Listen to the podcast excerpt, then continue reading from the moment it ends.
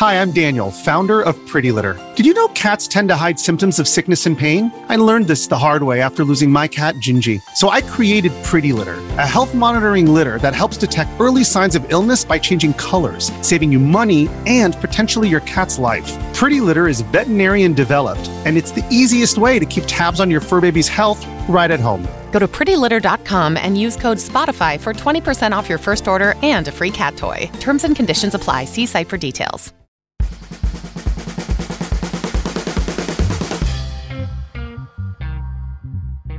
Hey there, what's up? This is Chris Guillebeau here on Side Hustle School. Every day on the show, I tell you a different story of someone who starts an income generating project without quitting their day job. I believe that everyone needs a side hustle, and if you listen to the show and take action on what you learn, it might not be long before I'm telling your story. Now, I know we have a lot of photographers who listen to the show. Way back when we started on episode 9, I told you the story of a guy I called the Craigslist wedding photographer who learned how to shoot weddings by posting an ad on Craigslist still has his day job working for the state of California, and he does one wedding a month for something like $3,500. So that's pretty cool. But what if you're a photographer and you don't want to do weddings? Well, the story I'm going to tell you today is a pretty fun approach. It's about a guy who combines his love for art and science fiction to create a side hustle specializing in the performance art known as cosplay and iconic stories like Star Wars and Harry Potter. I'll tell you all about it in just a moment.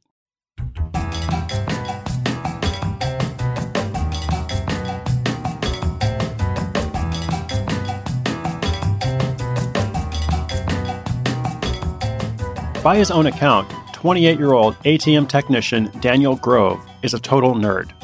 As a kid, he loved space movies and futuristic TV shows. Even when he grew up, he sought out all things sci fi and fantasy, anything that pushed his imagination and stretched what he thought was possible. If you got him started talking about Star Wars, for example, he might not stop. And as he was growing up, he also started taking photos with the family camera, a bulky 3 megapixel Sony. Daniel quickly found that he had an eye for composition. And he also discovered that by playing around with his images in Photoshop, he could add his own artistic element to them. So as he got older, his photography became an expression of the way he saw the world. His first ever paid photography shoot came in high school for a friend, and that friend paid him $20 for his services. Then Daniel took her to lunch, which cost $14. So in the end, it wasn't a highly profitable day. He made exactly $6, but then he went to college. At that point, he had invested in a better camera, and he felt his quality was high enough to where he could charge a bit more than $6.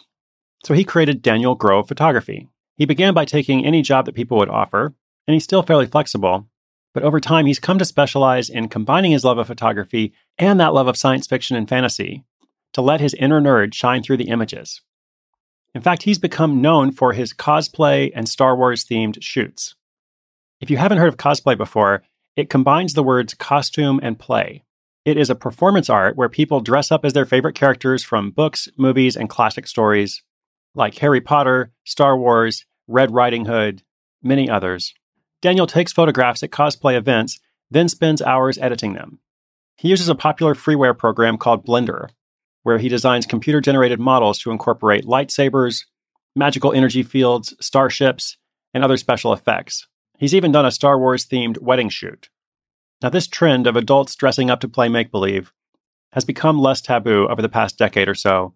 And as Daniel sees it, more and more people have some geek in them. Or perhaps they have some geek that they're now willing to acknowledge. This is something that Daniel likes to do, but it's also profitable. That's why it's a side hustle. In 2014, he made about $6,000. In 2015, it was $16,000. 2016 was right around $20,000. And we'll see what happens next. But it's probably fair to say that Daniel has come a long way from that $6 commission. And most of his costs in this business involve his time. That nice camera he has cost about $2,000, but he doesn't buy a lot of other gear on an ongoing basis. So his regular expenses are almost non existent. He uses online services and free programs for online storage. He manages his own website. He relies on word of mouth referrals instead of advertising. But again, as I said, he does invest a lot of time in it. He says for every hour of shooting, he spends about one to three hours editing. And when he comes home from work, he usually spends a couple of hours maintaining the business. One struggle has been deciding how to value his work. In response to this challenge, and in true geek fashion, Daniel has designed a mathematical formula in Microsoft Excel that considers various parameters, including the hours for photography and editing, also the cost of gas, depending on how far he has to drive for the gig, and various other factors. This project has brought a lot of freedom to his life. He's put his profits toward a down payment on a house. And whenever he's encountered surprise expenses like medical bills or car repairs, he says it's no longer a big hit to his budget. Daniel hopes to keep growing this hustle while maintaining a balance between photography for work and photography he does just for himself. Now, I mentioned that Daniel is an ATM technician. That's his day job. And as part of that, he has to drive all over the state to fix ATMs. While he's doing that, he spends his time listening to podcasts, including Side Hustle School. Thanks, Daniel. You're awesome. And he's also able to scope out unique locations for shoots. So he says this allows him to get a free education while he's doing his day job, and it helps him to push his photography further by finding non traditional locations and opportunities he wouldn't have spotted otherwise. That is indeed a real life superpower.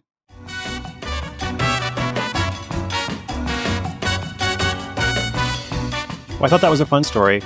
And as Daniel noted, that world of geekiness, it's gone from being kind of a niche tribal identity to being much more of a mainstream interest or pursuit.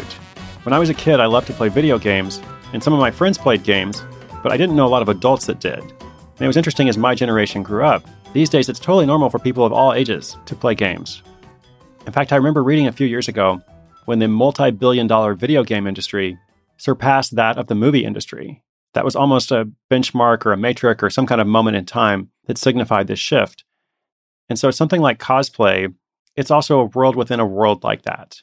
It's not nearly as big as something like Star Wars itself. You may not have heard of it before. I had heard of it before researching this episode, but I didn't really know a lot about it. So, it's definitely not huge or mainstream, but it has enough true fans that it's also definitely not small. So, these kinds of opportunities they are right for someone with the right talent and appreciation for the genre to start a profitable project. In fact, with Daniel, I mentioned his net income for a couple of years, but since beginning the project and focusing on cosplay and fantasy, he's made a total of $47,000. Now, that's not surprising to me at all. I think he can probably go on to do a lot more.